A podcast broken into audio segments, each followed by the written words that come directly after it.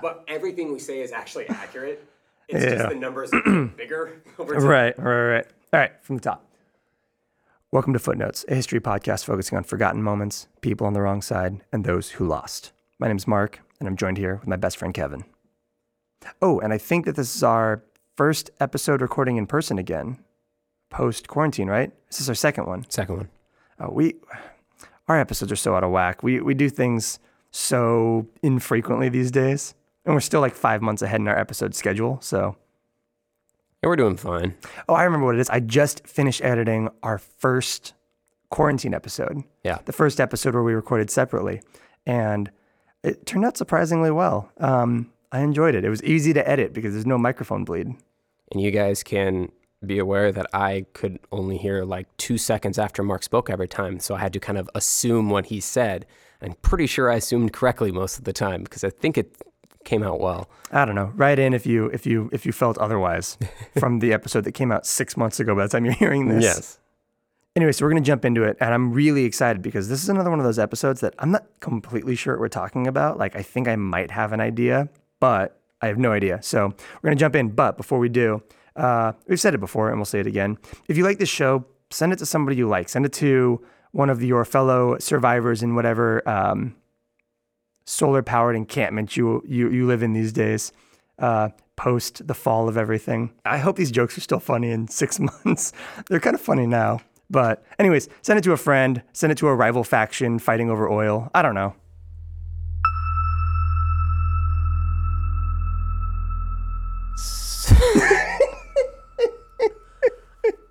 You make it so difficult to start some of these episodes. Like I just have to ignore what you said most of the time to get started. Think of them as like cold opens in the office. Like like Jim puts Dwight's stapler in Jello, and then you cut to like 15 seconds of uh of theme song, and you come back and there's a stapler on the desk. It doesn't matter.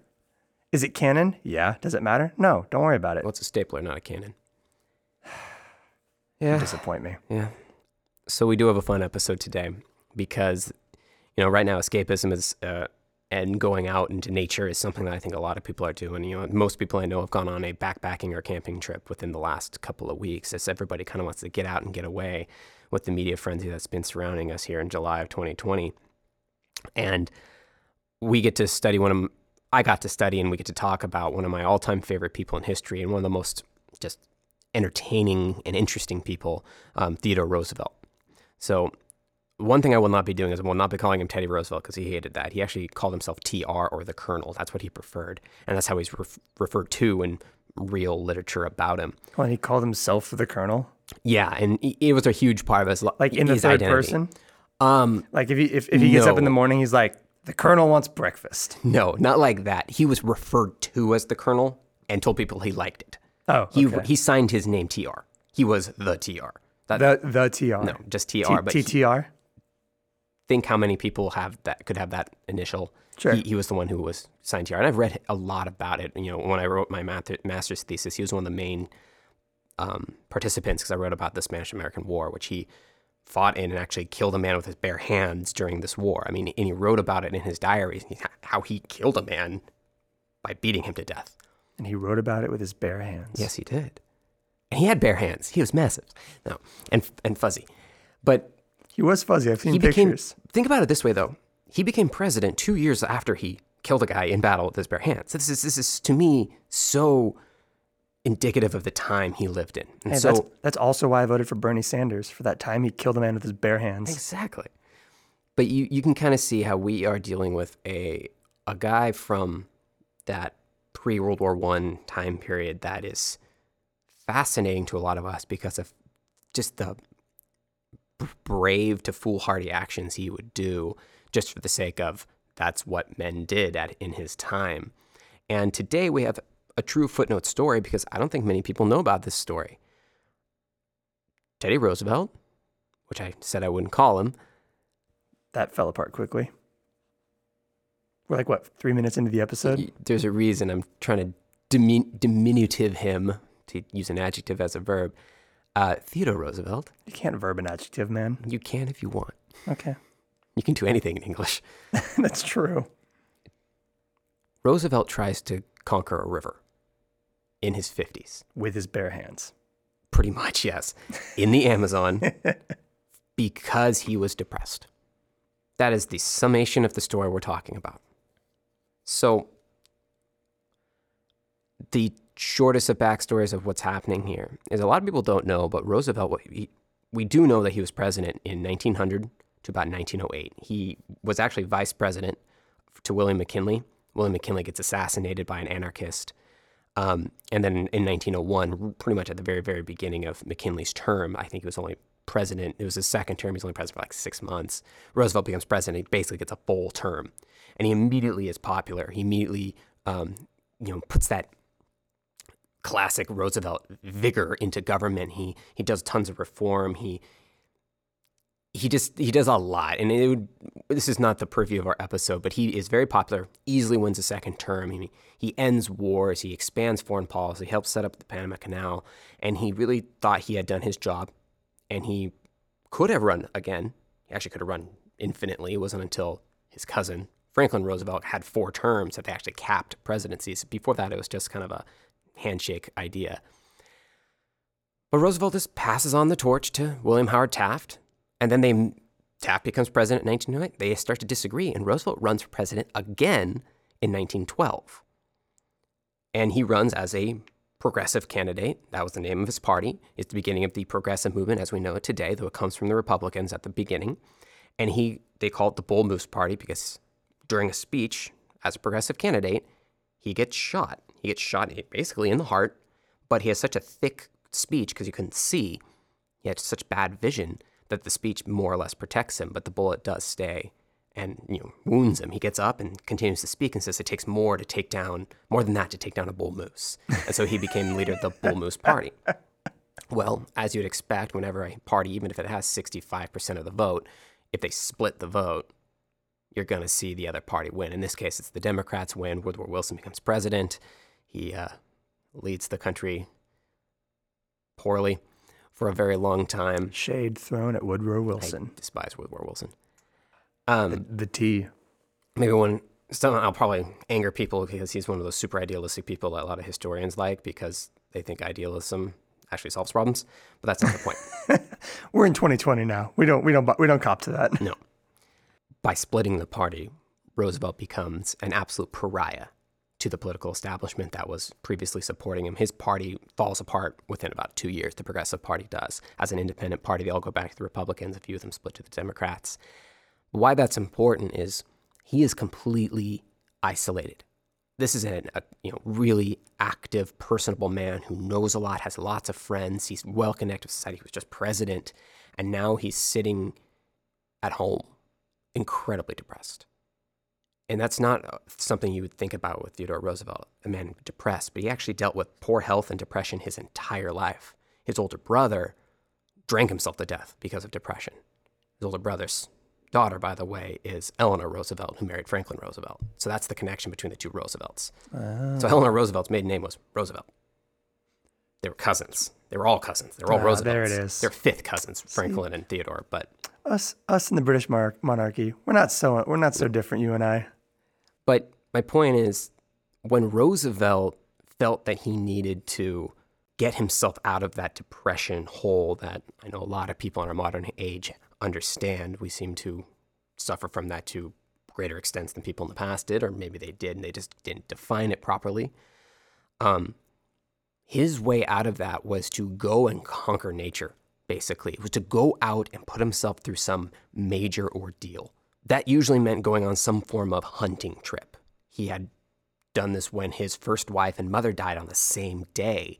He just simply vanished to South Dakota so he could live out a ranch style life. Um, during other difficult times, he went to Africa and did big game safaris, and there's those famous pictures of him, you know, surrounded by dead rhinos and things like that.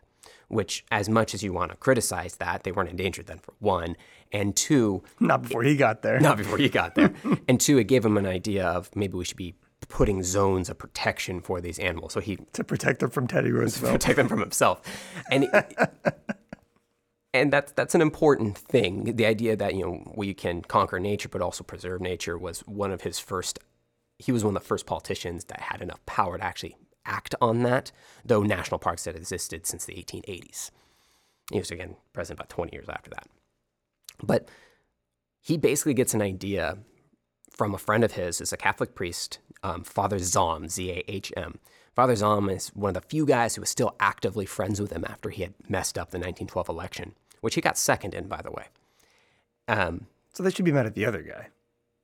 Kind of, yeah, you, you kind of see he's the spoiler and right, sure. the way politics gets shaken down. Yeah, like I, am aware of why they blame him, but I'm just saying if you got more if you got more votes than the other guy in his split, be mad at the other guy for being a crappy candidate. Yep, and then second term presidential candidate. There you go. That got third. That doesn't really happen very often. No. This Father Zahm guy says, "Why don't you come down with me and we'll go tour South America?" We'll go to Brazil, Uruguay, Paraguay, Chile, all those different countries. Father all... Zahm does sound the kind of guy who's about to give you ayahuasca. A little bit. but Zahm was this kind of celebrity priest. He was this guy that was, he was a, I know that's a thing in this time period. Oh He's a gosh, very much a dandy a too. Was he on? Was he on Instagram? Oh yes, the version of Instagram back then, which is probably like some Harper's Weekly. Ayahuasca. I don't even know what that is. What? Ayahuasca. It's uh, it's like this like uh, ritualistic. Um, it's a drug, right? Yeah, it's it's okay. like a tea you drink that's very common in like South America for like vision trips and or vision quests and stuff like that. But you get like a shaman or somebody uh, to be kind of your like the guide through your like vision quest journey thingy where you basically drink this like intense hallucinogenic. This is nothing like that. Yeah, but Father Zahm taking you to South America sounds like you're about to take some drugs. It's actually a little bit more. This is a dandy who wants a traveling buddy who is famous so that he can go to all the famous fancy dinners. The pastor or the the the priest. The priest. So the priest is. Sorry, you said celebrity, and now my head is in pastor mode and not priest mode. I call him a celebrity because he was a writer and a traveler and a um, you know, he's one of those guys that he's not really doing much priesting. yeah, it doesn't. But he's an ordained like priest. Doesn't sound like it. Was he was he really good at uh, recommending wines? Was he a uh, sommelier? Honestly, as far as I can tell, yes. Ah, yes, the, the pun works. Because what Zahm wanted today wanted to do was to bring Roosevelt with him, so he had a celebrity, so he'd get into all the fancy state dinners and drink the nice wines and chat with all the famous people and enjoy high society. And so the idea was, why don't we just go down to South America and you'll do a speaking tour? At this time in history, most South Americans are actually very anti-Roosevelt because Roosevelt said, We are in control of you. You are in our sphere of influence. It's part of Roosevelt's foreign policy. And mm. for obvious reasons, they said, No. They were like, But what about sovereignty? And he was like, America. Exactly. This is the first like America kind of foreign policy that you see. And so he's going down there to kind of defend himself to a certain extent. And in many instances, like a PR tour. They um, protest, like Chilean students do this, and they, people protest him being there just like people still kind of do in college Chile campuses. does love student protests. Really early on in the trip, he does his, he's in the beginning of speaking tour, he's meeting lots of very famous dignitaries in Brazil and um, in Argentina and Uruguay, and just down at the, the convergence of those countries. And one of these dignitaries says, Why don't you go explore an unknown river? Like, that sounds like something that you would like to do. And it was just a passing comment. And Roosevelt takes a look at the guy and goes, yeah, that sounds like a good idea, and completely changes his trip. Instead of just going on this relatively safe tour, where a nice side effect is he gets to see his son, and you're going to laugh at his name. His son's name is Kermit. This is before Kermit the Frog, by the way. It's so obnoxious that you called that I was going to laugh, and there was, and I was prepping to not laugh and make a joke instead. But like, even believing in infinite universes and like branching realities. I don't think there's a version of that where I saw Kermit coming. So Kermit Roosevelt. Kermit Roosevelt. Ker- Kermit Roosevelt. But Kermit Roosevelt is actually a very pretty impressive man. He's down in Brazil building bridges in the Amazon. Well, yeah, it's not easy being green. It's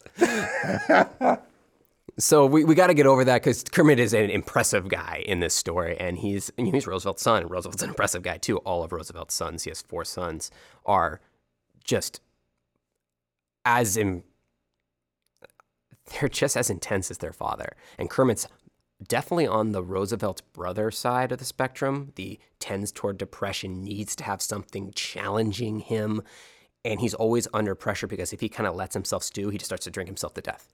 That's Kermit Roosevelt. So he okay. has to be put in a situation where he is challenged to a ridiculous extent. So he goes to. He's not quite as easygoing like his brother Fozzie. Exactly.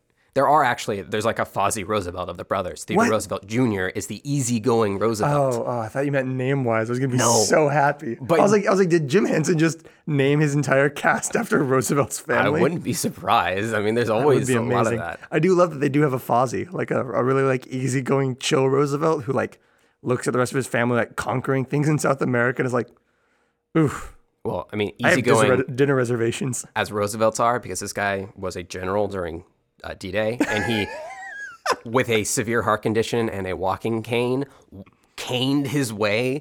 He was only like 60 because all the Roosevelts were in terrible health. He caned his way up the beach, getting sh- under fire by machine guns in the first wave of Why D-Day is why is this the chill Roosevelt? Because he did it with a smile.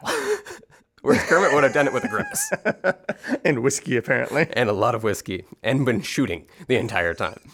Whereas Roosevelt was just encouraging the men as they got shot around I'm him. a little mad that we're doing an episode on only one Roosevelt. We should do an entire Roosevelt series. I thought two Roosevelts was enough Roosevelts because both of these guys are active. because it sounds like there's a lot of Roosevelt stories to be worth that are worth sharing. I'm going to try to share many of them as I'm currently sharing them because they're so, Oh, So we're just awesome. burning through way too much content in one episode. well, if you let me finish my talking about Kermit, I No. would get there. Okay, fine. Talk about Kermit. Kermit Roosevelt was in Brazil and he'd been there for a while so he could live that risk taking life that he wanted. He wanted to build. Basically, he was a bridge builder in an extremely dangerous area. He had recently just gotten over being um, basically hit by a bridge.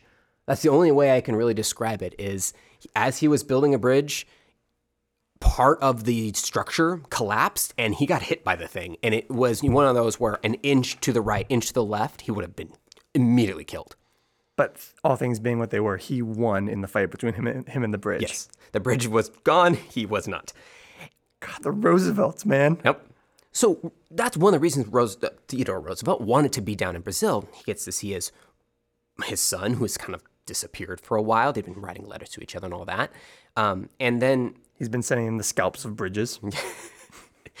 but the re- result is he's still very upset and depressed. And he didn't find the speaking tour, though he hit, you know, did it with his full you know, strength of character and all that. He didn't find it very enjoyable. He didn't get like shot at all during it? No. Maybe that was the problem. he did have to like you know confront massive angry crowds and then at the end there's stories of him you know having people protesting at him but by the end of the speech they're actively applauding him he had a, an ability to sway people and what we're going to see is his leadership and charisma is unbelievable everyone knows and i think in with the people we have met in our lives we, we've always met a couple of people have that ability to walk into a room and just they control it immediately. The room is theirs. They have that presence, that leadership quality. Roosevelt was so naturally in charge. And the way he did it wasn't with chutzpah. He didn't come in there and he just dominated. He dominated by being really nice and friendly, by not talking about himself. He dominated the room by knowing your name, even though he had only met you six years before.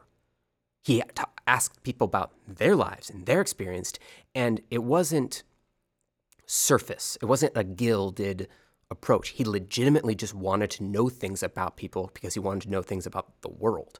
He read non stop. He read to the point where his baggage train that he brings on this trip is probably half books by weight. And he reads books to the extent that if you asked him about a topic, he simply had an idea about it. He was incredibly smart. And he had done this because if he didn't, he would fall into a depression that was severe. So you have this impressive man. And when he's presented with this sit and talk at meetings all day and drink fine wine or go conquer nature, this is not a man who wants to do the easy. He wants to do the hard option. And so he spins around and says, All right, let's organize this trip. There's a lot of finagling with the, the cargo and things like that. But they, they get a guy named um, Anthony Fiala, who had been an Arctic explorer, who actually had a majorly failed Arctic exploration. Think the Ernest Shackleton exploration, except everything goes wrong and they only survive because they just luck. So this is the Wait, guy. hold on. What happened on the Ernest Shackleton one then? Because that feels very similar, except um, maybe a little less luck and a little more like good leadership. Imagine if the they didn't get the supplies off the boat. Oh. That's what happened to Fiala. So basically, the one worst thing that could have happened on the Shackleton one. But that's a really big difference. yeah, I, am not, I'm, lose- not, I'm not discounting that. I'm just, I'm you just lose saying. everything except you're and you're sitting on top of pack ice with no food and no gear. That's what happened to Fiala, and they only survived because they just they basically were stranded five miles from a depot, and they they just scouted their area and they're like, yeah, there's a cabin full of food that we can just go live in. That's what that's the man who was organizing this expedition. Okay, foreshadowing. Yeah, no kidding. It sounds a little bit like it. Sounds like you should should have taken Ernest Shackleton instead.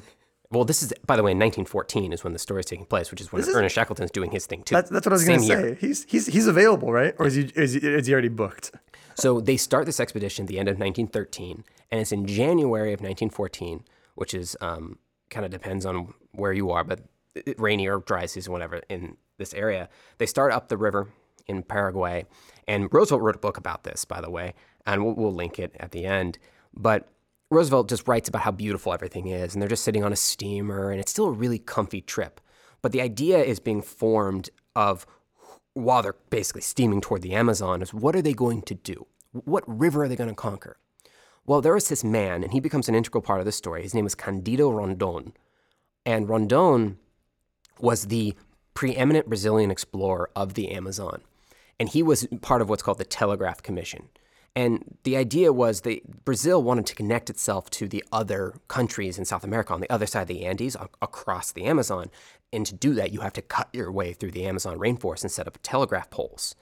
And a nice side effect of that was establishing outposts and roads in the Amazon, producing settlements, meeting up and um, pacifying the natives that lived there, and basically helping to expand Brazil into the Amazon. And this guy, Candido Rondon, is he's a colonel in the Brazilian army, and he is the lead explorer of the Amazon, which hadn't really been explored since the first conquistadors and like Spanish and Portuguese really came through the area. So Rondon is the expert on the Amazon. He knows all the natives. They are friends with him. He has this very specific view that he wants to bring them as much into like a positive culture as he can. He's called a positivist, basically the exact opposite of like a Catholic at the time. Um, it's, it's how it was viewed, right? Right. They're But more I- similar I, than I you think. I appreciate the. Uh, But he's all about protecting the natives and respecting their rights, establishing his job as a, a connection, but exploring and then charting the Amazon. So he's the guy who tells you, well, this river goes here and this river goes here and this is where they are. And he's all about that idea. So through the Father Zahm connections and through Roosevelt's chutzpah again, they link those two together. And Roosevelt steams down the river to get up to Mato Grosso, which is like in the southwest corner of Brazil, to start his voyage. And the idea was there was this river that Rondon had found the headwaters of. That's the top of the river where it flows from down into the Amazon. He knew it reached the Amazon because all rivers do at where he was, but they couldn't figure out where the river was. Rondon was like, "Well, I know it starts here. I know it's not those two rivers to the you know east and west. Where does this river go? How big is it? I don't know." So they called it the River of Doubt, ah. the Rio Duvida, and that's the name of the book that I've used um, as my like secondary source by Candace Millard. It'll be in the show notes. It's called River of Doubt. Um, Millard is the woman that wrote the um, the Guiteau and Garfield book, The Murder of Oh yeah. James Garfield. God, that was a good. That was a good episode. and she is by far the most in the, the best writer of history I've ever read. She is, um, and it's like popular history, um, but it is also extremely well researched. So this is one of those things. If you like history books and you like this kind of story, read her book. I want you everyone to support her as much as possible. She has other books, and I'm going to read as well. I love the Guiteau book. This was one of the most enjoyable history reads I've ever had. So I would highly recommend it. There you go. Don't just listen to podcasts. Read books. Yes. It's the more you know thing. I know. The little the little rainbow just went over Kevin's head. when you read Roosevelt's book as he's going down this river and he's thinking about what they're going to do, he's talking about all the amazing people he's with, and you can tell that he's more focused on enjoying the scenery and trying to get animals to, you know, uh, figure out you know, all the new kinds of species of animals because this was kind of a naturalist experience. He has a bunch of naturalists with him. Specifically, he's got two guys whose entire job is to shoot animals and then you know, get them down for scientific reference. And that's that's how you do it still to an extent, right? Right. And you might endeavor to, you might endeavor to kill fewer of them these days, but like the first half of his book is all about the different animals of South America and how dangerous South America is, all the different kinds of snakes and the different kinds of bugs and insects that are going to swarm on you, which ones are dangerous, where they are. And he nonstop talks about piranhas and mosquitoes because he was terrified of the piranhas and he was ter- and you have to deal with the mosquitoes. And right. Like literally every single paragraph, he talks about mosquitoes. I really want to see this book rewritten by Dr. Seuss like it's it's oh the places you'll go, but it's like oh the species you'll shoot. that would be fun. You can tell at the beginning that they don't really have an idea of goes into detail about how unprepared they are. It, to be fair, if you're from North America, how how yeah how out of your depth are you? The first time you see like oh by the way the river's here Rivers at home, pretty cool. There's salmon. That's that's fun. It's good food. Rivers here. Oh no no no, the fish eat you. Yeah. it's the other way around. In in Soviet Russia, fish eats you, except you're in South America. awesome. Yeah, piranha as a concept are horrifying. It's like being zergrushed in the water. Yes, exactly. Most of the time they don't do that, but if you, I mean, all of the guys that are involved in this, is a lot more than I'm referring to just for the sake of space the ones that had any real interaction with South America say everyone's terrified. Everyone knows someone in some village nearby who's been eaten by a piranha. All of that, and it's like, wow, this is a real problem. Like it's way more dangerous than you think, but in reality, it is a very rare experience for someone to actually be killed by these things. But right. it's a non-trivial chance, so you kind of like stockade the river so you can bathe in it without getting eaten, which is something I don't really need to deal with. Yeah, my my river bathing is usually pretty uh, uneventful. Yes. I mean, it's just, you know, other than the people with cameras. I shouldn't be doing this in Yosemite though. oh man, we're spending so much time on the build up. So I'm just gonna like get us right to that point. yeah. How far into this episode are we right now? I have no idea. Fair. All right, we got this. They get off the river and they have to do an overland trek across a part of South America I don't think anyone knows about because even I didn't know about it, which is um, this really arid plateau where a lot of the Amazon, the, the southern tributaries of the Amazon River start. Basically, it's a really old part of South American continent that it's it's a desert. It's a tropical desert, and they have this the, the Roosevelt um, without Rondon there yet. They're going to meet up like at the very beginning of the Amazon they have this mule train that's just covered in supplies. Like these mules are being driven to death as they're walking along. And um, Roosevelt's is having a grand old time. He's on safari as he's doing this. You know, he's got all the Americans are together, and they have these Brazilians who are their you know pack minders and things. They're called camaradas, comrades, and the camaradas are like being fed less so the Americans can get fed more the pack animals don't have enough food to eat, so they're just dying in massive numbers. These oxen and these mules, they're having to like dump supplies as they're getting then to their let, location. Let the camaradas eat more food. That, uh, th- to be fair to the Americans, the Americans didn't know that. Oh, okay. It was the Brazilians trying to make sure the Americans were happy. And Roosevelt mentions he's not ah, happy about this. But um, so they're losing supplies as they get there. And actually, they wanted to bring along a bunch of like North American kayaks and canoes, like really um, boats that are good at um, rapids. They can right. go down rapids well because they assumed they'd go down rapids. Well, they had they couldn't bring them, so they had to drop them before they l- arrived. So the the short and simple of it is they arrive with a portion of their supplies and no boats to explore an unknown river. Seems like you'd want supplies and or boats in the most dangerous place on Earth the Amazon rainforest wants to kill you. There's no doubt about it. Roosevelt goes into extreme detail. Millard goes into extreme detail about all the different ways you can die. Even the ants will kill you. There is such a high level of competition within that ecosystem. Every animal is poisonous, every animal is hidden. They all have all sorts of defense mechanisms and sort of co evolved intricacies to the point where one of the first things that they all mention in their diaries and Roosevelt's book is how silent and empty the rainforest is. Hmm. which is the different than you'd expect. Yeah, It's not necessarily silent, but empty is the better word. They're standing underneath this canopy of trees, and the soil is so l- instantly used that there's nothing on the bottom. There's no sunlight that hits the canopy, so there's no plants down there. So the rainforest floor is basically just dust.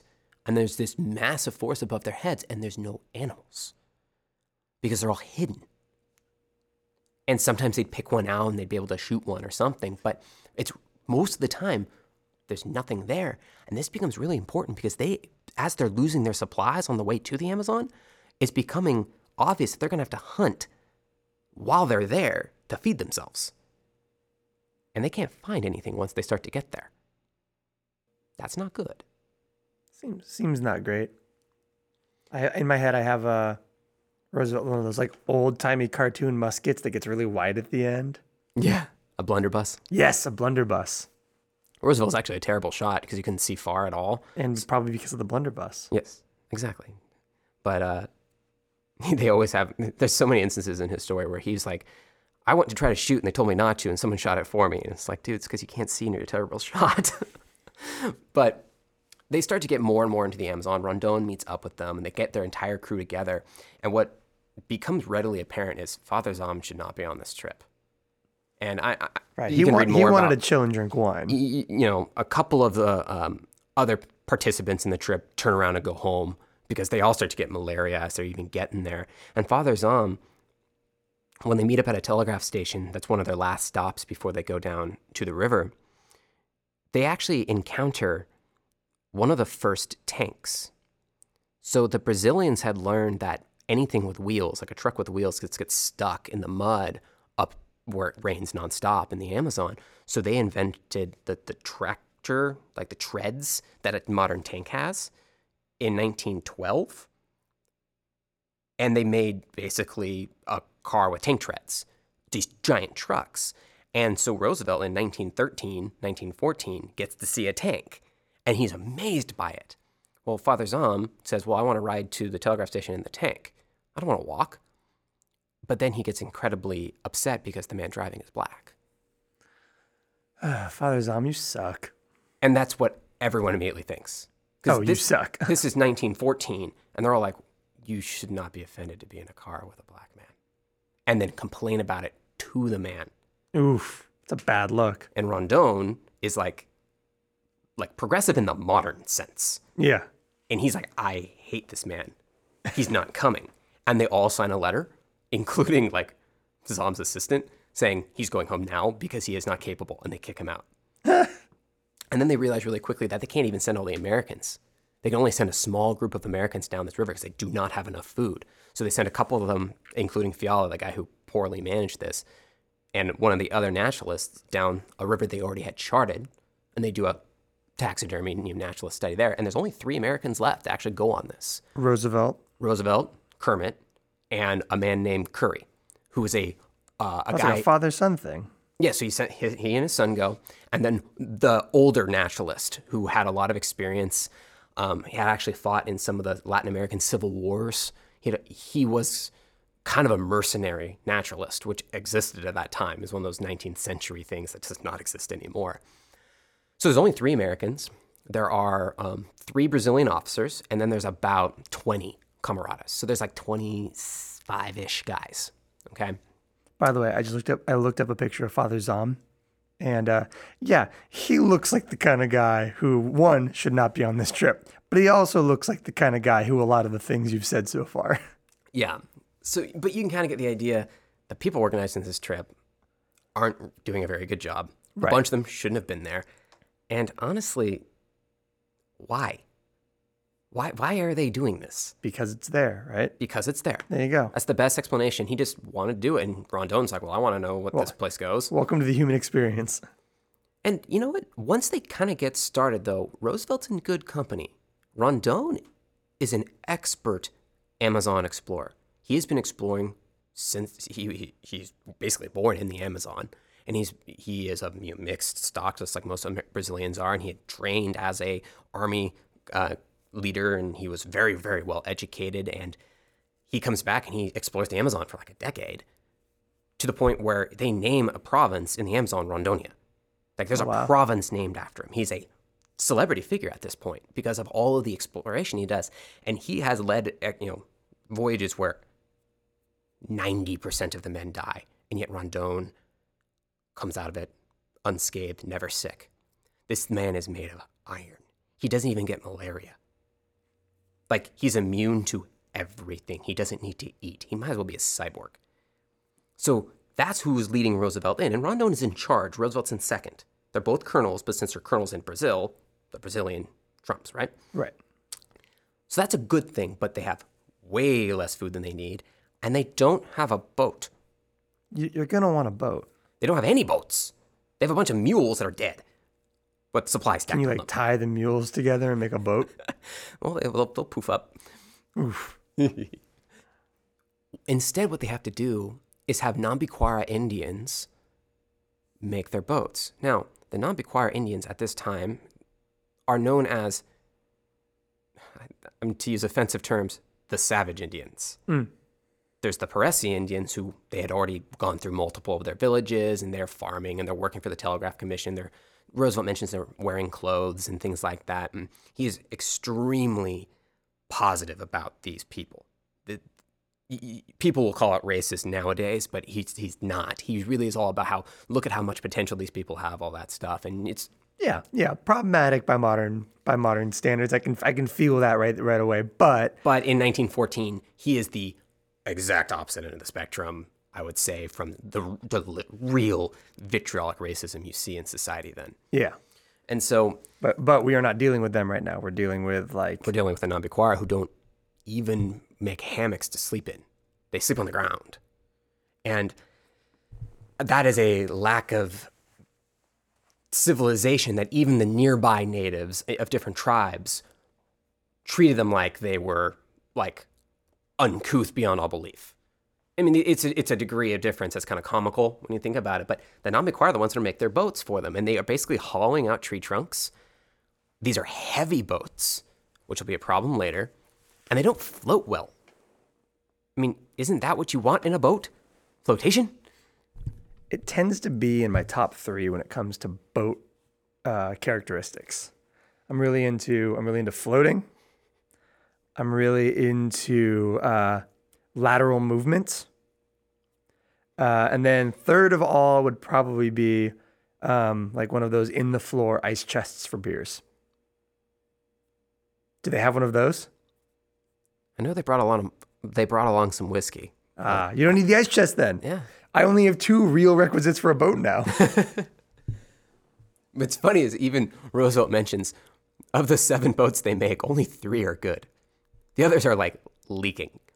And yet they're at the beginning of this trip where they're going to go down an unknown rainforest, completely separated from any possible solution. Oh, also you're yeah you're in a river. separated. You're in a river that has built-in lateral motion, so you really at this point only have one category you need out of your boat. It floats. yeah, whiskey requires no refrigeration, and river requires no lateral movement. They overfill these boats and kind of raft them together. In many instances, they you know they take two boats and they just plank across them, so they have basically It's a catamaran. a catamaran. The supplies are on the catamarans, but again, these rivers are maybe an inch or two. Sorry, these boats maybe an inch or two above the river line. They're really sunken. But, and this is fair logic. Roosevelt says we're going down a dangerous trip. As we eat our supplies, the boats will get lighter, and also, this one's kind of morbid. As men die on the trip, The boats will get the lighter, boats will get lighter. but you'll also go through the supplies more slowly. But there's a balancing of it going downward. I, I can Right. see the, I can see the morbid uh, the morbid like upside to that. And and he even kind of mentions he's like, I know that's not something that's fun to think about because that's our reality. We're, we are trying to do wilderness exploration. It's not an easy thing. There is risk, real risk that you will die a accidental death. Mm-hmm. So Accidental only because we already fe- sent Father Zahm home. Otherwise, it would have been one not so accidental death. oh, just wait. Ooh, The beginning of the voyage on the river is really pleasant because at the top of the river, it, it is in giant snaking S's, basically. It's constantly bending and curving, but it's a nice, easy flowing river. And what actually angers Roosevelt and all the Americans is Rondon is really taking his like charting seriously. And Kermit's the one who's actually doing it. He's at the front, and they have to keep stopping, putting you know two stakes in the river so that they can measure the difference between them, plot it on a map, and then also figure out how much depth the river has dropped. And so they're actually measuring this as they go, but they're, they don't really have enough food to do it to the extent that Rondon wants to do it. He's just right. expecting to just starve for a month because he can deal with that. The Americans are like, we're not, we're not starving for a month. Right. They're like, no, no, we need food. And so they're making really slow progress down the really gentle part of the river. And they know that with any river, we always think of rivers as like when we look at them from above, as like the, the shape of their curving. You actually need to think of a river as a triangle because rivers start high. So rivers have a height. I'm not talking the depth of the water, I'm talking right. the height that the river drops. And over the length of the, the river, the river's the hypotenuse. There's that height that you have to drop, the altitude you go down, and then the length of the river. And when that river does a steep drop over a small length, that's where rapids are. And so they know, based on their measurement, that how long the river is probably supposed to be with how far down in altitude they're going, there have to be rapids on this river. They know they're going to go through a mountainous area eventually, which means their boats can't go through those rapids. They're going to have to go around. So that makes it really pressing on the men, especially the Americans and a lot of the camaradas, speed up because we're going to run out of food and we're going to have to drag these boats through the jungle. Well, Rondon is really insistent and they take really slow progress as they snake through the comfortable part of the Highland River. They really quickly begin to leave any sort of known natives to Rondon, which becomes something scary in its own. So Rondon had met most of the native tribes, the Parecé Indians, which were the ones that were starting to work for the Telegraph Commission in farming. He had um, a lot of them had initially tried to fight him, and he had basically given them gifts and never, ever fought back. In fact, if a man shot an Indian, a man fought an Indian, he was immediately sent back to Brazil and put in jail, hmm. or at least disciplined in some way. He wanted to pacify the natives by basically just being attacked by them and giving them gifts repeatedly. That's how he had gotten the Nambiquara on his side. Not even all of them were on his side, but he had shot at, he had been attacked by them, his men had been killed by them. So his approach was you do not hurt the natives. You are in their lands, you are an invader, they have the right to kill you. You do not have the right to kill them. Enter Americans. And to be fair, the Americans are like, that is totally fine. Oh. We are not going to fight you on this because by your actions, you have guaranteed that we had safe passage this far.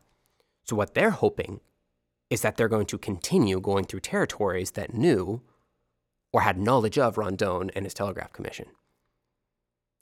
Really quickly, they see evidence of a completely different Native, Amer- Native American tribe, Mesoamerican, South American tribe, whatever you want to call them. This tribe, we now know, is called the Cinta Larga. That means they have a big belt. That's what Cinta Larga means.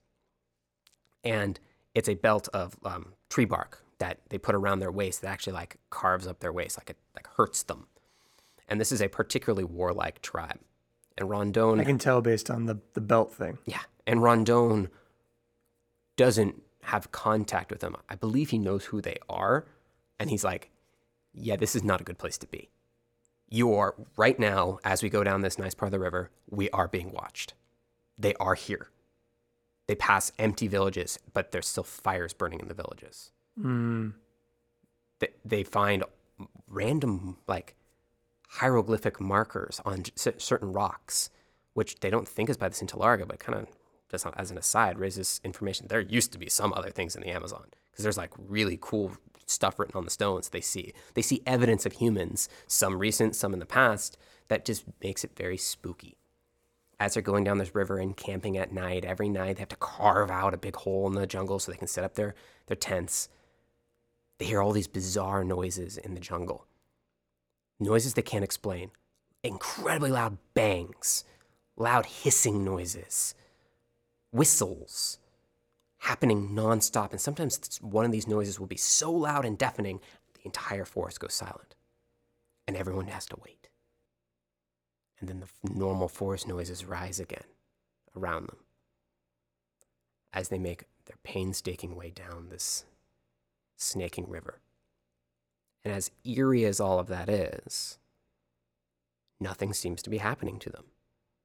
The work is hard, they're frustrated at their slow travel, but it doesn't start to get dangerous until they become to their first set of rapids. Finally, they start to enter an area where the river is clearly going faster. It's going through more rugged terrain, so it's going down more than it's going far. And they start to hit these rapids, and their boats can't handle them. In fact, you know, they're already starting to lose some of their boats. Well, they start to descend these rapids, and immediately their boats start to break. They start to lose supplies as canoes just get shattered on the rocks. Because what ends up happening in a lot of these rapids is they have one, or, one of two options to go around a rapid. Option one is called portaging or portage. You know, you, you take the boats out of the water and you drag them across land. You have to hack a hole, hack a pathway through the rainforest to do that. This is not a light rainforest. These are massive trees. And so the guys have to hack those trees down. And Roosevelt mentions that they're not particularly good lumberjacks because he has been with the lumberjacks. Of course he has. They have to hack these trees down and then make kind of like a like a log rolling road. The logs are all used as yeah, it's like impro- improvised tank treads. Basically, yeah. yeah. And you just roll your canoes across those. Yeah, you got somebody who's in charge of putting a new log in front, kind yeah. of thing. So it's not like this is easy work. Right. And you're running out of food, and you're surrounded by all, like, all that. And also, by this point already, even without a lot of rapids, everyone has malaria. Everyone is falling with fever. Kermit Roosevelt, for example, is basically nonstop 103 degree fever this entire time. And he's just dealing with it already because they've gone so far through the wilderness, a lot of these guys, their clothes are falling apart. Some of the camaradas are virtually naked. But, and they're, be, they're being given new clothes by the Americans, but it's already starting to fall apart. And they're completely outside of any help. Right. They're in like the totally uncharted portion of things. And the scary thing is, and I've mentioned this already, they can't find enough food in the forest to sustain themselves. And you can tell because Roosevelt will mention it in the book we shot a monkey today and we actually ate. The men go out to find, you know, game as much as they can, but they all don't want to go too far either because they are afraid of being isolated and killed by a native. Anything. Or a jaguar. Yeah. Or a caiman, literally anything or just the fact that it's the rainforest. You you go too far, like, and you get turned around. No one is ever going to find you. And it all just looks like an, a massive green. Yeah. And you can't even use like trees as that good of a marker because there's so much competition that one species of tree might be here, and then the next version of that species of tree might be 20 miles away. That's why we'll get into the rubber stuff later, but that's what people were going to the Amazon for was to find rubber. But you can't even find that because it doesn't grow in groves. Everything's super separated. So as they're chopping through this forest, they start to continually go through these rapids, and the men are just being grinded and grinded and grinded. And they actually do come across the natives. The natives kill Rondon's dog in front of them with a poison dart arrow. And he, like, backs off shoots in the air, drops some beads and some food, and literally like walks away backwards, leaving his dog behind. He was a man who was always surrounded by dogs. He loved dogs. So this was like a pain to him as that happened. Yeah.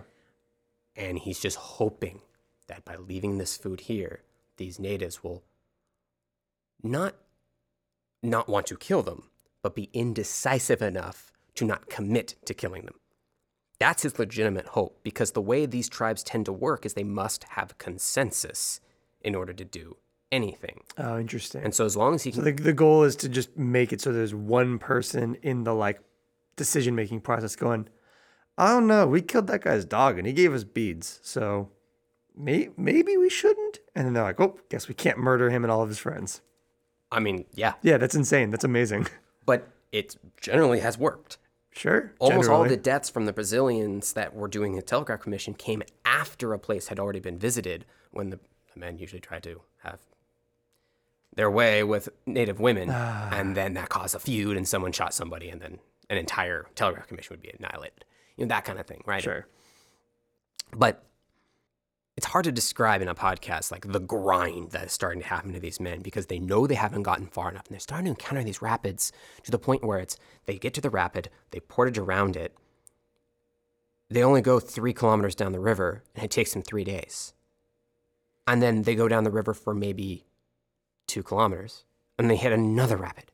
Oh and it takes them multiple days to go around that one. And it's over and over and over. The natives are all around them. They can't find food. Everything's really spooky and eerie. But they're still managing. They're still managing. They start to get through. But they lose pretty much all of their canoes. And what they have to do a couple of times is they have to make a new canoe in the Amazon during one of their portages because their canoes get shattered and they lose a bunch of the supplies. So they have like, to take a tree down and take a tree down, hollow it out, and the first time they do it, the canoe is terrible and basically just sinks.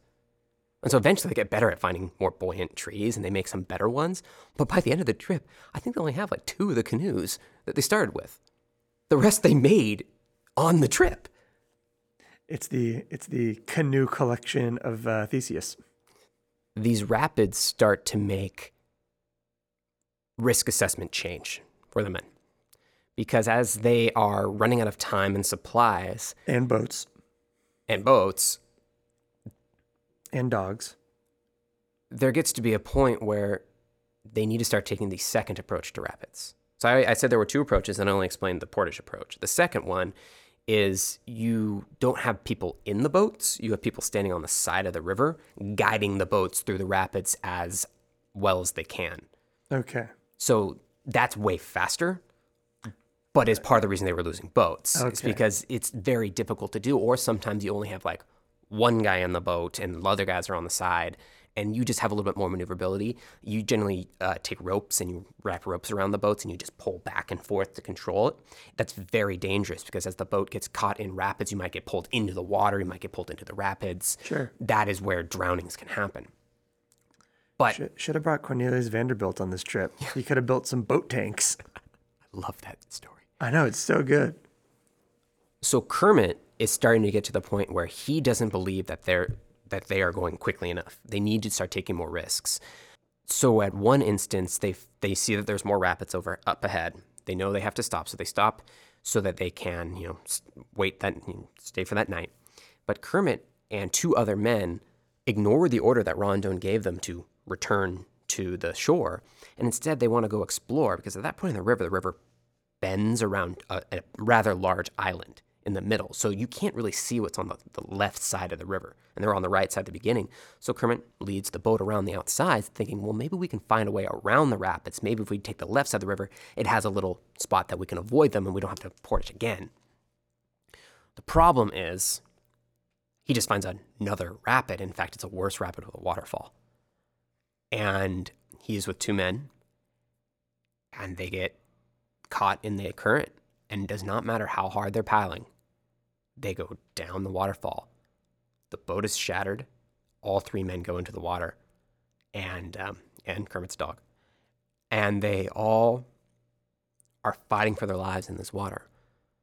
One of the men fairly easily gets his way out. He just happens to get caught in the right spot, and he just basically climbs out of the water. Kermit, you know, gets extremely close to being crushed and drowned at the bottom of the river. The other man is gone. His name was Simplicio, and he, they never find his body. They have no idea where he went. They know he drowned. The boat's lost, the supplies are lost. Simplicio dies. He's the first death. And it's a big break between the Americans and the Brazilians, who at this point had come to a really good point of, you know, camaraderie between them. The Americans had been treating the camaradas very well and making sure they gave them their extra supplies and extra food. Um, you know, even though Rondon and Roosevelt didn't actually speak much of a language in common, they would, you know, Kermit would translate, but they made a, an attempt to speak to each other in French, which is the language they both spoke well enough that they could communicate. Okay. So there was a lot of sitting in camp and talking and learning and being together on that same front. There had been some, you know, problems with how slow they were going, but you know, they were willing to deal with that because that's what Rondon wanted. When Simplicio was drowned by because Kermit ignored Rondon's actions, that's the first instance where trust is beginning to be broken between these two groups. They put a cross down on the side of the river, and here lies poor Simplicio, or here Simplicio, poor Simplicio drowned in the river, but they call him poor Simplicio, and they have to move on. He's the first death. I feel like we've made a pretty decent amount of headway before somebody died. Yeah, actually, there was. Considering we've already of... encountered poison dart tribes, yeah. uh, multiple rapids, malaria, you know, all, the fact that we're in the Amazon, which is mostly focused on killing you and very little else.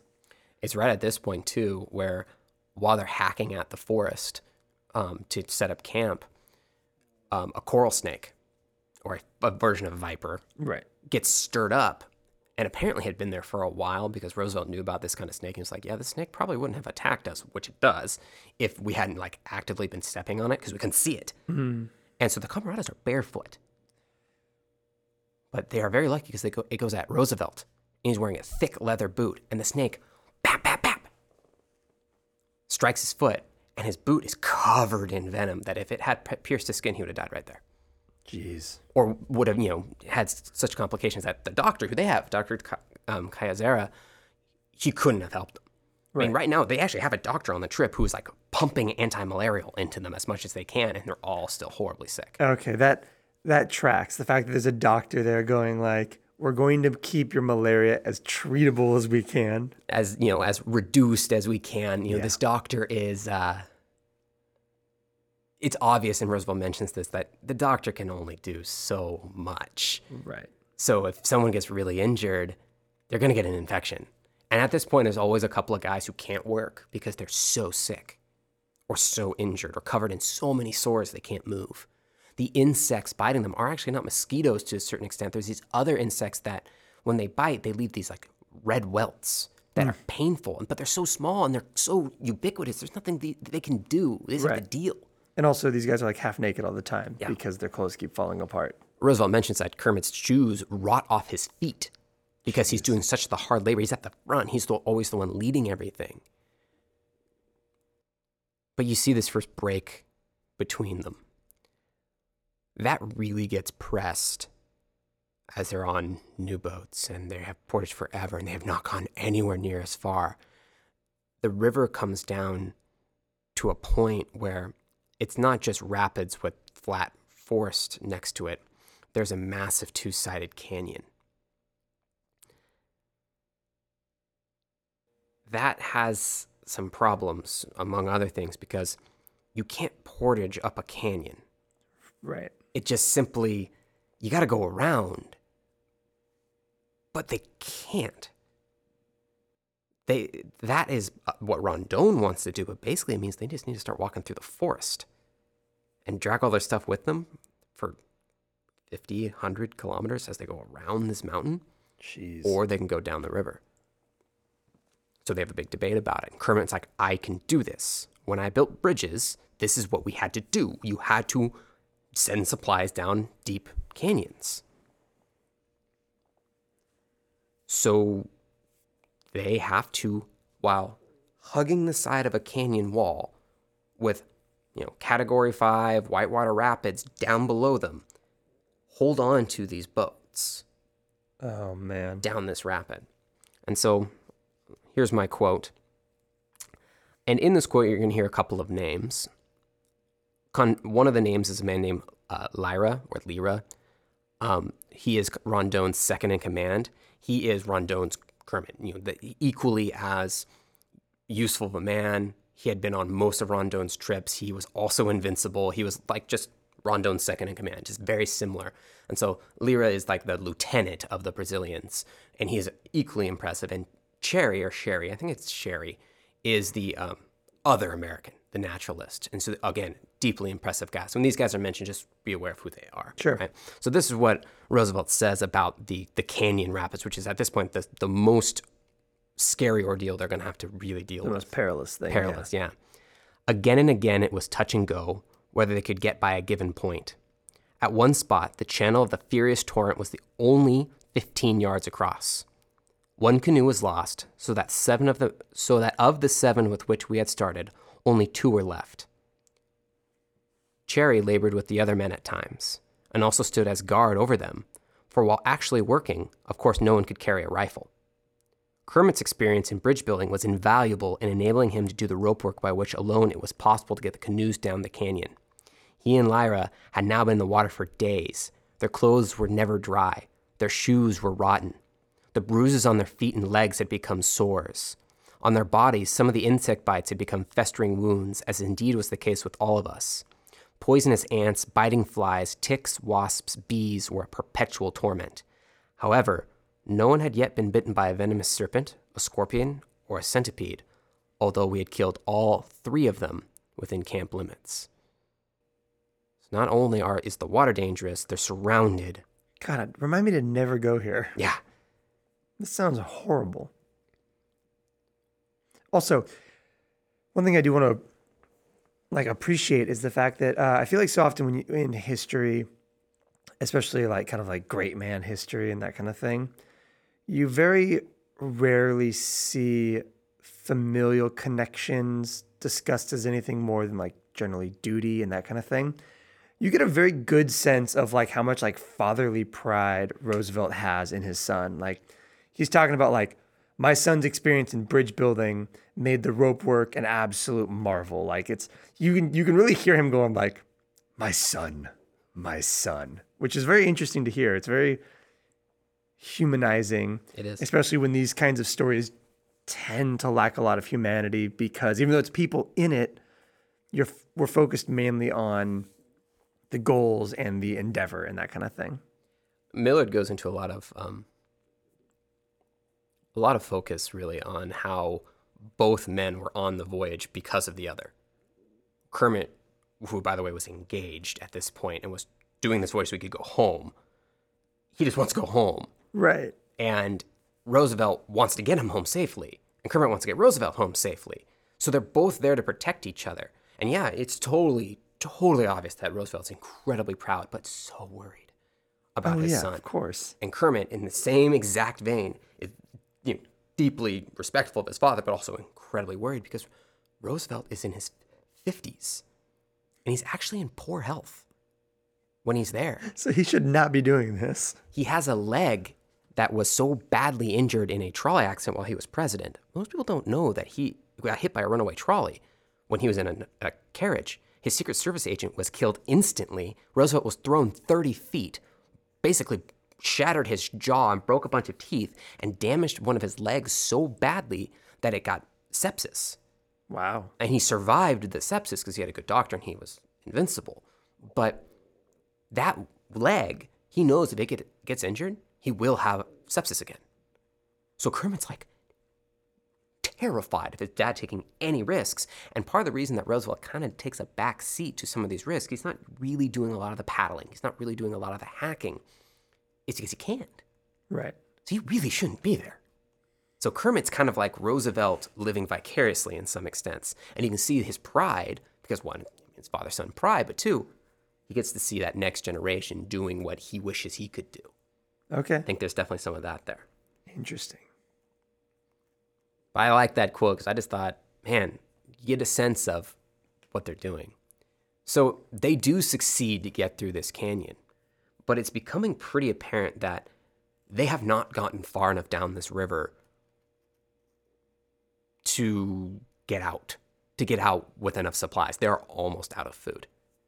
And it's got, it gets to the point where the only days that they actually eat enough food to sustain themselves without actively starting to eat away at their own bodies are the days where they can manage to kill some big fish, like a big catfish, or they, they kill a monkey, or they keep trying to kill tapirs, which are like pig like animals, and they just cannot kill one. Roosevelt is nonstop talking about tapirs the entire book. You can tell he just really wants to eat some pork. because he's so hungry. It, it starts the, to the colonel wants breakfast. it starts to boil over into that's all they talk about is food. That's a phenomenon of when people are starving. Oh, There's yeah. nothing else they can think of. what, are, you- what are you going to eat when you get home? That kind of conversation. Exactly. Yeah. Distraction, mor- morale, all that stuff.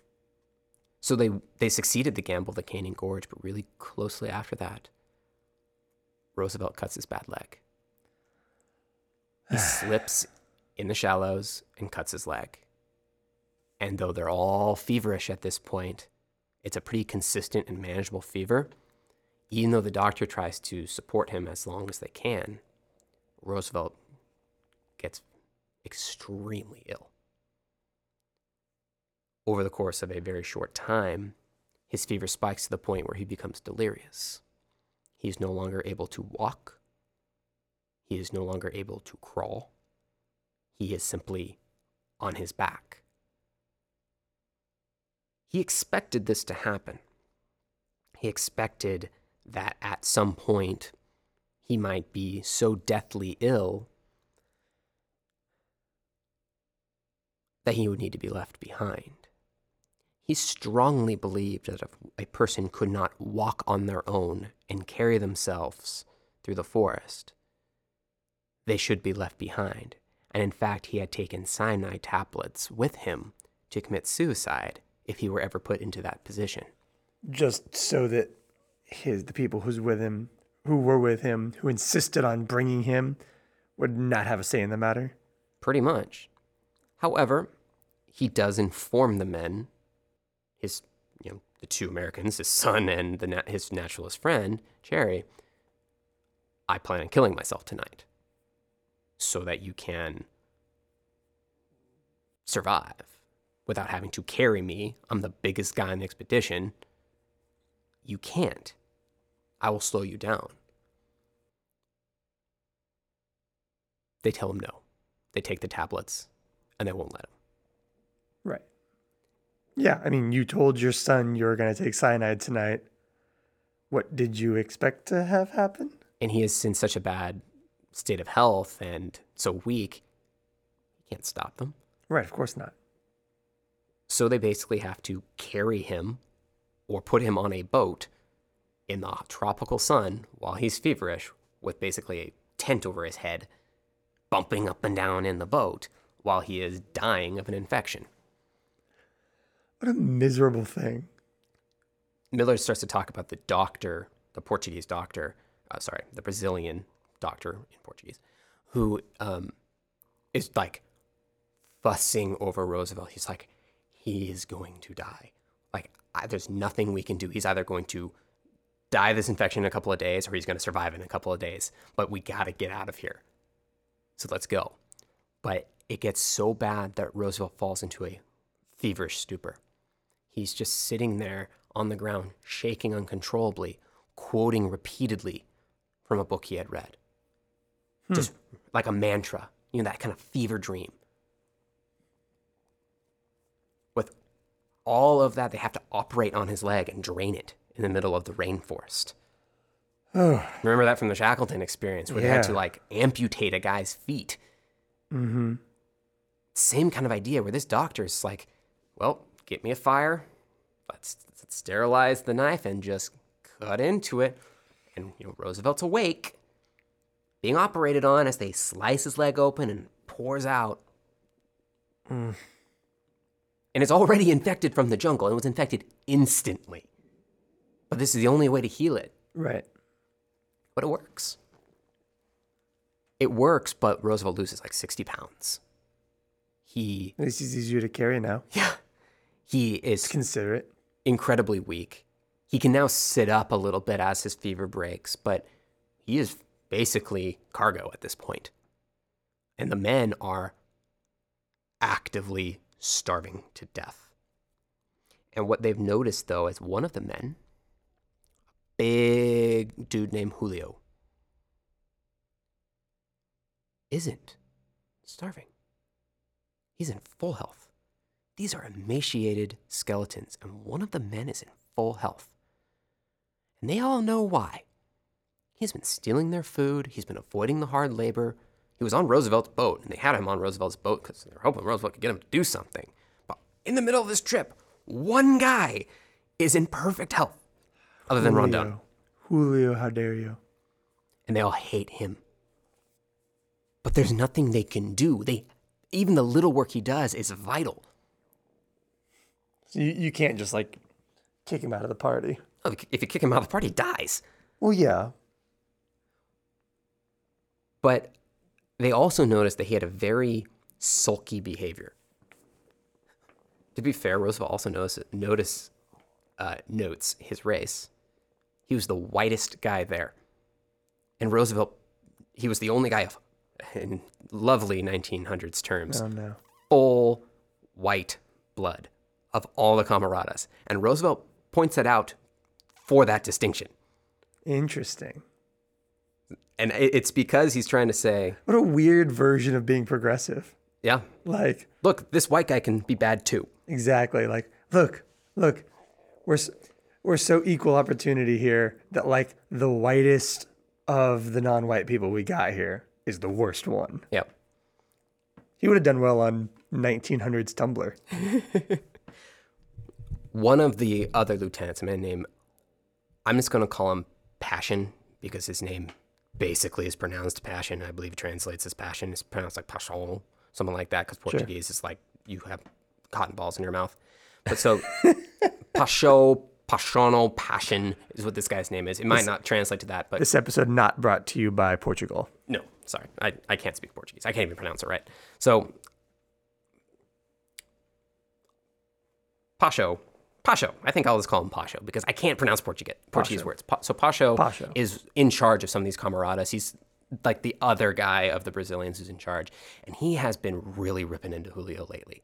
After they get down this rapids, Roosevelt's really sick and they're really all starving. And it's like, you need to do your work, all that stuff. And then he catches him stealing food Mm, and he's supposed to be you know, that's like a death sentence right. right but Well, yeah, because you're you're essentially sentencing other the, the rest of your party to death by stealing food, so it tracks. but they can't even though they all know they can't do anything about it because they need him. Right.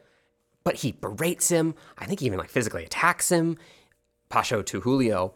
And then he just goes go back to work.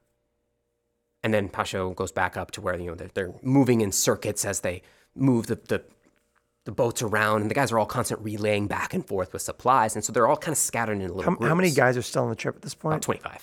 25 Okay. So there's a lot. Most of them are camaradas.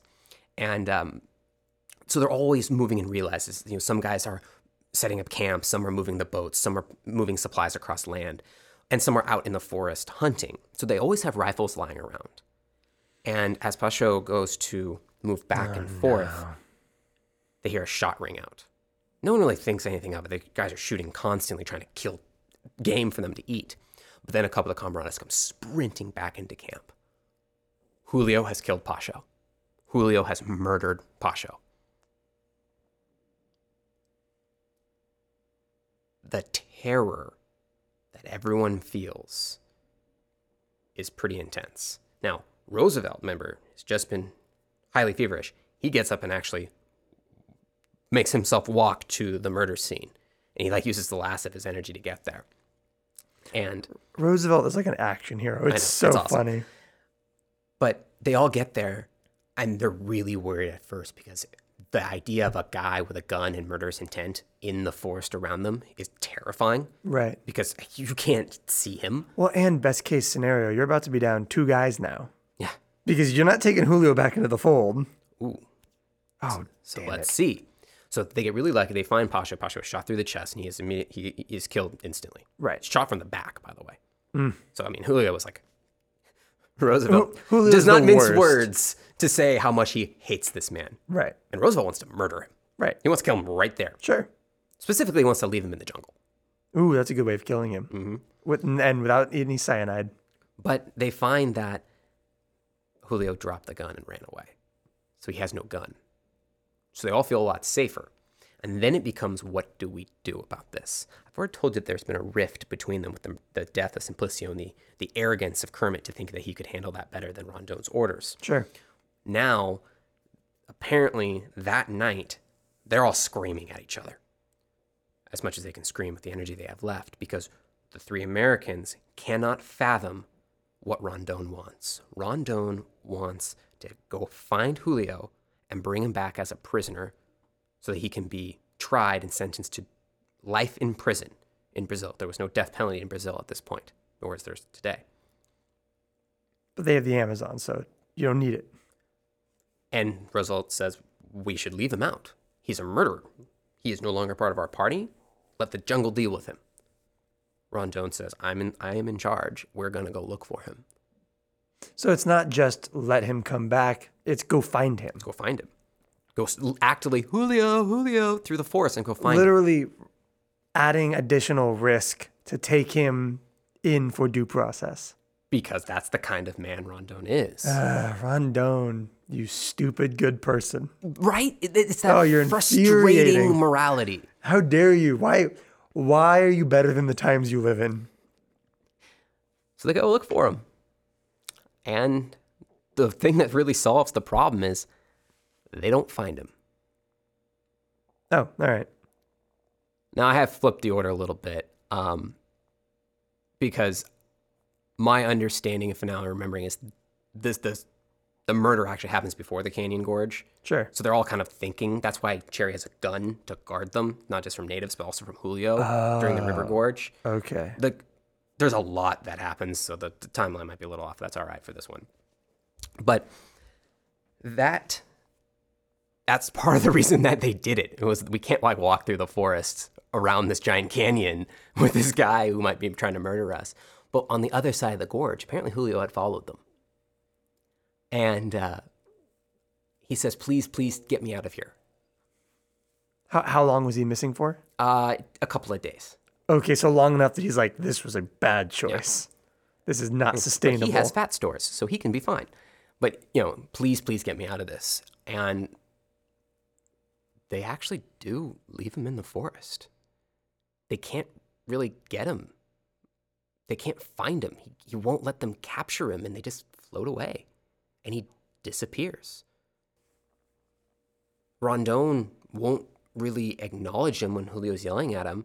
When they stop and then they go to find him, he's gone. Hmm. And it's just like this weird anticlimactic ending to the third life lost on this trip. They, they bury Pasha with you know full military rites and they give him a cross and all that stuff. Julio's gone. They have no idea what happens to him because after he entreats them to save him, they stop and a couple hours later and try to find him, and he's just gone. So they have to deal with Roosevelt's sickness and they have to deal with all of that throughout this trip. But the river does seem to start to relax a little bit. And they actually have only a short time more where they're moving down the water until they suddenly see a house this is not a native house. This is a Brazilian house. And they've come upon rubbermen and their families. Now, at this point in history, the Model T exists. And the Model T, Ford Model T, has rubber wheels. The problem is, rubber is not an easy crop to get. It grows on, it's the sap of a rubber tree.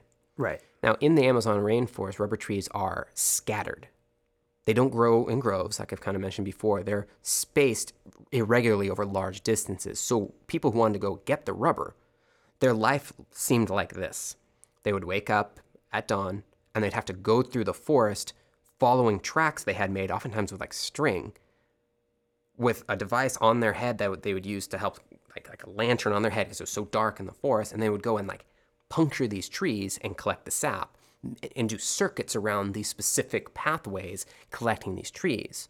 Well, these rubber men, who often brought their children and families with them, were the true Yikes. trailblazers up the Amazon because they would continually go up the river because the only way that you could find more rubber is to explore more river. Because once someone set their claim, that was theirs, and they would kill you if you went on it. It was it was that wild, wild west, that kind of gold country mentality, except it was this white, sticky latex that came out of these trees. And slightly slightly more dangerous river than the ones they were panning in Yeah. in Northern California. which are just really pleasant, actually. Oh yeah, it's quite nice. This is where we live. Yeah. So This episode brought to you by uh, folksy renditions of uh, gold panning life. go to Coloma. exactly. Visit Coloma. So this makes the men very happy to see these rubber encampments because that means they're at the edge of civilization. The first person who sees them screams and runs away. Because one, they did not expect anyone going this direction down the river. That's fair. That's fair. That's a weird thing to see. They're terrified of the natives, and these men do not look like men anymore. Oh yeah. They are terrifying to look at. They're like weird, half naked, splotchy red zombies. And they're even like calling to them in Portuguese, like, hey, we're on your side. Like, we're not trying to kill you. This woman just runs from them. It's similar to like when Shackleton got to that island, uh, St. George's Island. The Oh, kids yeah. who ran away thinking he, they were demons, you know? Finally, they basically land, find a house, and just go to the house. Yeah. Like, you're not running from us anymore. And they actually, like, the rubber men in the area are like forming a mob to try to like put them down. But finally, they they get a human connection. God, what a freaking ending to the story that would have been. Like they finally get into like something resembling civilization and like the lo- like the local like normal people just are like, "Oh crap," and shoot them. it was close. That's amazing. they come upon a a family, and the family goes, "Okay, we know." Basically, what happens is there's a group of men with guns.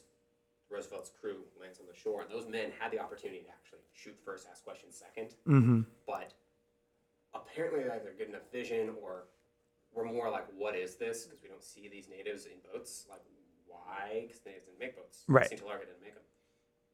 And so they actually then put their guns down and say, "Who are you?" And, and the answer is former president of the United States.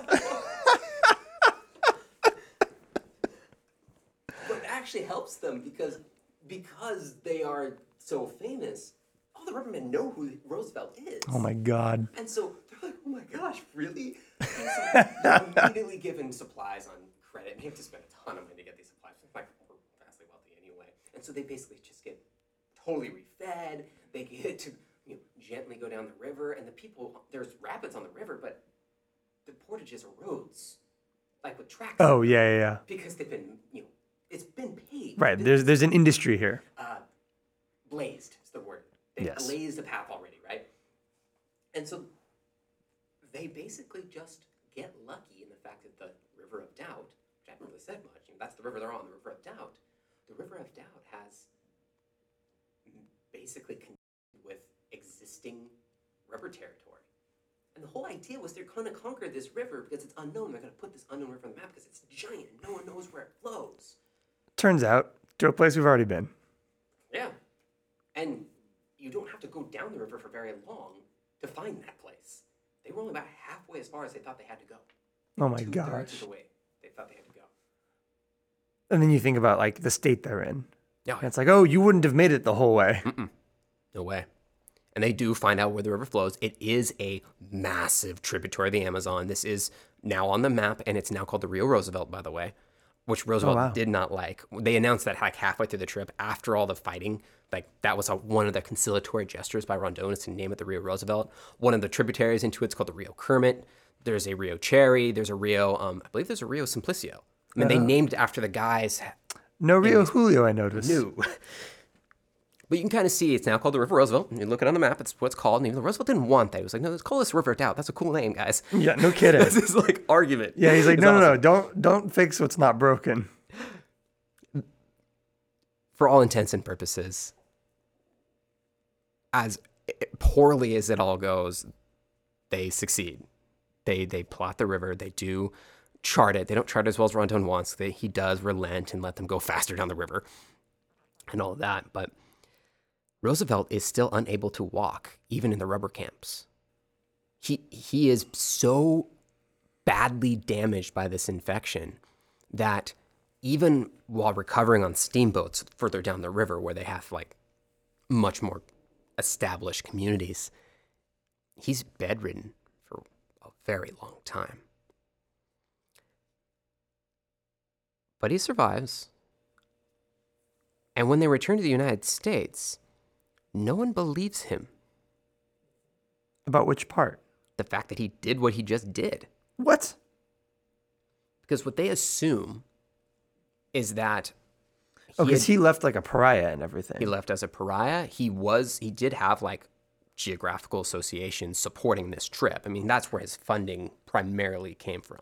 I kind of wanted to skip through some of that, but he, this was a known trip. But when he gets back, a lot of people thought he had just kind of sailed down the Amazon. It wasn't a big deal. And so when he shows up and he's holding a cane and he's so weak he can barely speak, he's he, he, he's speaking to an auditorium full of people without microphones, and he's speaking so quietly only the first row can hear him because hmm. he's so weak. But he's pointing at the map. He's gesticulating wildly as he always would. Apparently, his voice sounded like he had just taken helium. He had a super high voice. Hmm. And basically, they had to like transfer the knowledge backwards. So you get this weird game of telephone during the speech. And there's a guy in the third row being like, "Piranha." exactly, but it becomes clear that he had done this ridiculous feat. He never recovers from it, though. This kills him. Really? He dies many years later, but it was always his leg bothering him. It was always health complications from this injury that started to harm his heart, which was already in bad shape, et cetera, et cetera. And so he conquers this river to conquer his depression. And eventually, just that lifestyle is not sustainable to produce an old man. It just isn't. You live yourself to death. I like that phrasing. This is not meant to produce an old man. No, I don't think Roosevelt would want to be an old man. I don't think so either. He died at, in his late 50s um, in 1919. Oh, so hold on. This trip was in his 50s, so he didn't live. He didn't live much longer after this. No, so it was in 1914, and he dies in 1919. Okay. And by the way, he was still saying he wanted to fight in World War One when the United States joined. He was like, "I will go and fight in the war," and Wilson, Woodrow Wilson, was like, "No." I'm not going to let you. I'm not. I, he actually stripped Roosevelt of his command in a in a respectful way, right. saying you cannot go. You will die. Right. I'm not convinced that that's true, though. I think Roosevelt would have found a way to go anyway. Well, not only that, but I think that if Roosevelt had gone to war, he probably would have gotten a few extra years.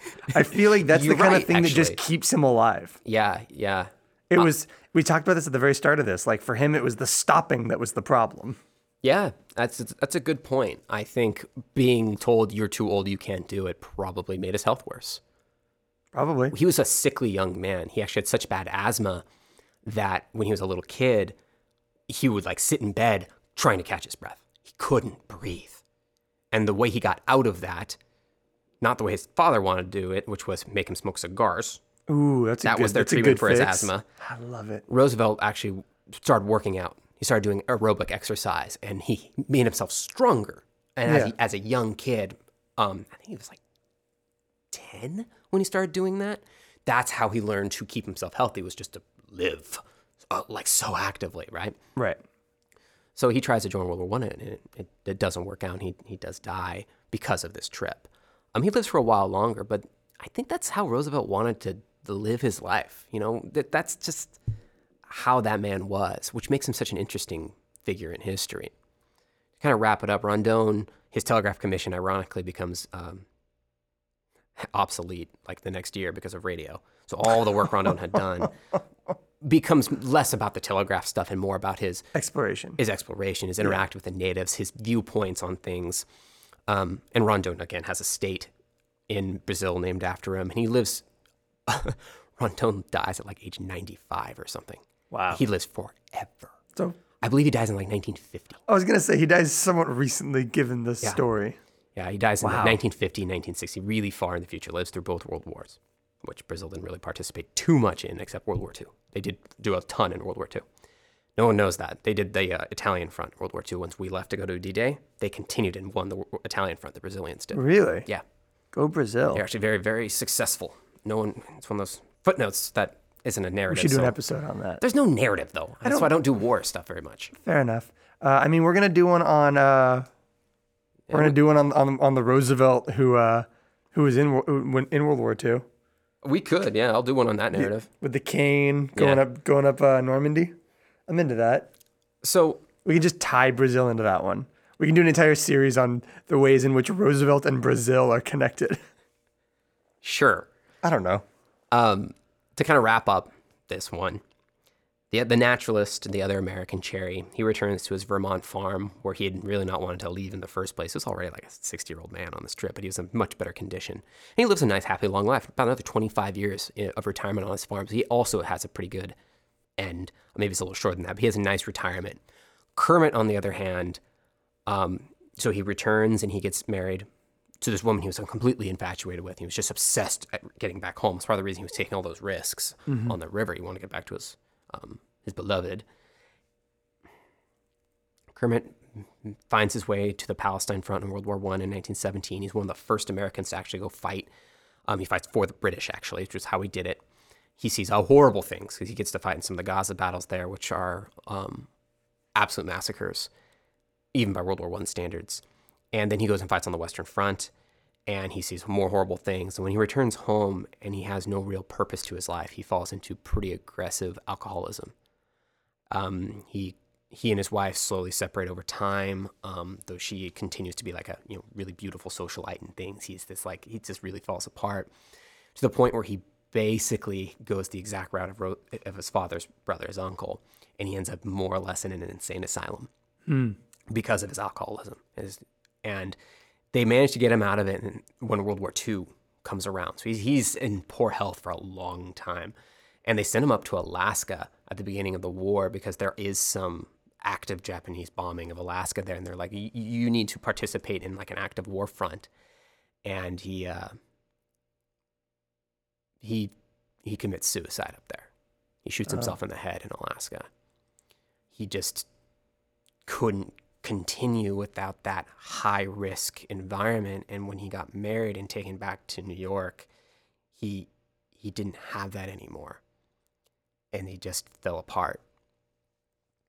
You know, Roosevelt's other sons participate in World War One. Um, Roosevelt's youngest son, Quentin, um, gets shot down and killed. Also, incredibly risky man. Ted Jr., the one who has the can at D Day, um, he fights in the war and gets horribly wounded. That's part of the reason he has the cane. And um, Archie's the other brother.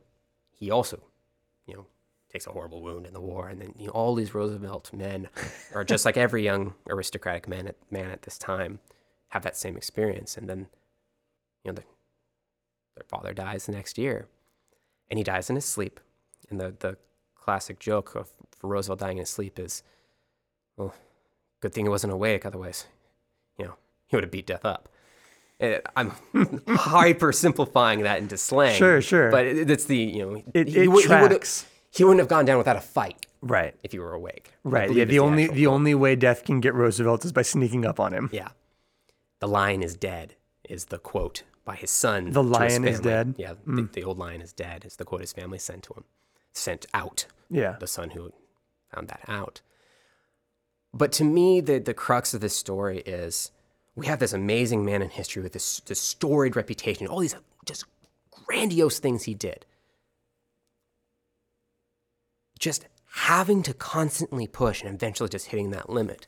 But we, we've mentioned this when we talked about Aubers Ridge in World War One, and we've talked about the Shackleton exploration and um, William Walker's just "let's go conquer" kind of idea. That 19th century, which again, the 19th century ends in 1918, 1914, really. That ethos of there's a big world, we need to go and explore it, we need to go and conquer it, we need to go and inject ourselves into it, just creates these fascinating stories of what men are willing to do when the expectation of a man is to go out and do something. And you're going to get men like Roosevelt and Rondon and Kermit who are just made of iron and give us these fascinating, stupid stories. this was stupid That's to so do. Dumb. But somebody had to do it. So right. might as well be these guys. Yeah. Well, and the reality that I'm sure lesser men had tried and just vanished into the forest Oh, because yeah. Millard has tons of stories of those. exactly. But that's that's you talk about like this era had these men made of steel or made made of iron, I guess was what you said. But um, but it's it's fascinating because it's not just oh this era had these like ironclad men.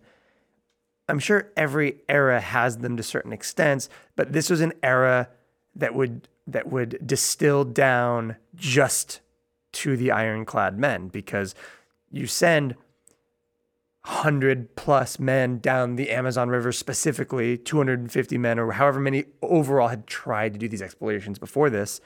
And, you know, you only see the iron, the ironclad men come out the other side. That's true. Like- Survivor bias. Exactly. So you, you see those men more frequently and you hold them in higher esteem because we have proven which ones are iron. When when when people don't have to do that, anybody could theoretically be iron mm-hmm. because we're not we're not really trial by firing them. But it's also mentality. And we this came up in William Sure. Walker. People valued their lives less than we do now. People value human life less than people oh, do now. Oh, yeah, yeah. And that's not to say that people back in this time period were morally inferior. They just were surrounded by death so much more as And a it, daily and it risk. felt like an acceptable trade-off because they also held their own life in that sense. Exactly. These days, you have you know world leaders and different people out there who will claim to hold life in high regard and will do literally anything to preserve their own, but then will also send other people to do dangerous things. And that was true of a lot of people in history too. But this is a specific type of person who went, "We're gonna do this. We're gonna lose men along the way." And by the way, I'm literally bringing cyanide capsules because I'm assuming that I'm gonna be one of those people. yeah. I'm I'm cool with willing, it. I'm willing to die on this trip because the risk is worth doing for Yeah. me. Yeah, yeah. I like yeah, the human life will be paid in exchange for the accomplishment of this trip. And I am putting my own on the on the line for this. Which to be fair, if you're gonna value yeah, human life technically less, at least you're doing it fairly. At least there's some, some honor in the way that you're doing it here. which is what makes these people in these stories so fun to read is it's there are instances where these explorers do terrible things obviously but i can't really find any judgment against roosevelt other than saying it's stupid Right. that's the most negative word i can really come up with Well, I mean, it's yeah, and it also sounds like they endeavor to keep the uh, their guides fed and clothed as best they can. Like you say at the start of this, they're not feeding the guys enough, but the Americans don't realize that that's the case, and and it sounds like as things get a little more dire, they put more effort into that kind of when thing. father Zahm treats them poorly they, They kick, him, out, Yeah, exactly. Why- why would you keep this guy along he's not a he's not part of this mentality Exactly. But yeah, lesser mentality would have kept him. Yeah. He actually, to, this will be the fun note to kind of end with. When they sent him home, he tells Rondon, I want to, why don't they carry me on a litter?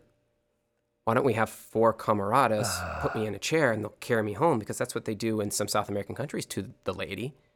Wait, the opposite of lady, to the priesthood. And Rondon looks at him and says, No. And Roosevelt says, You will not do that to these people. And then his, they all sign the letter and kick him out. Oh my gosh. So that remember, that's how we started was this like fun touristy trip. And they end up going down the river of doubt. Roosevelt is killed in the end by this trip, but he does survive. He does achieve his goal. He pushes himself, he pushes himself, and he lives to death. But in the end, it's just another story of exploration. God, Zahm is the worst.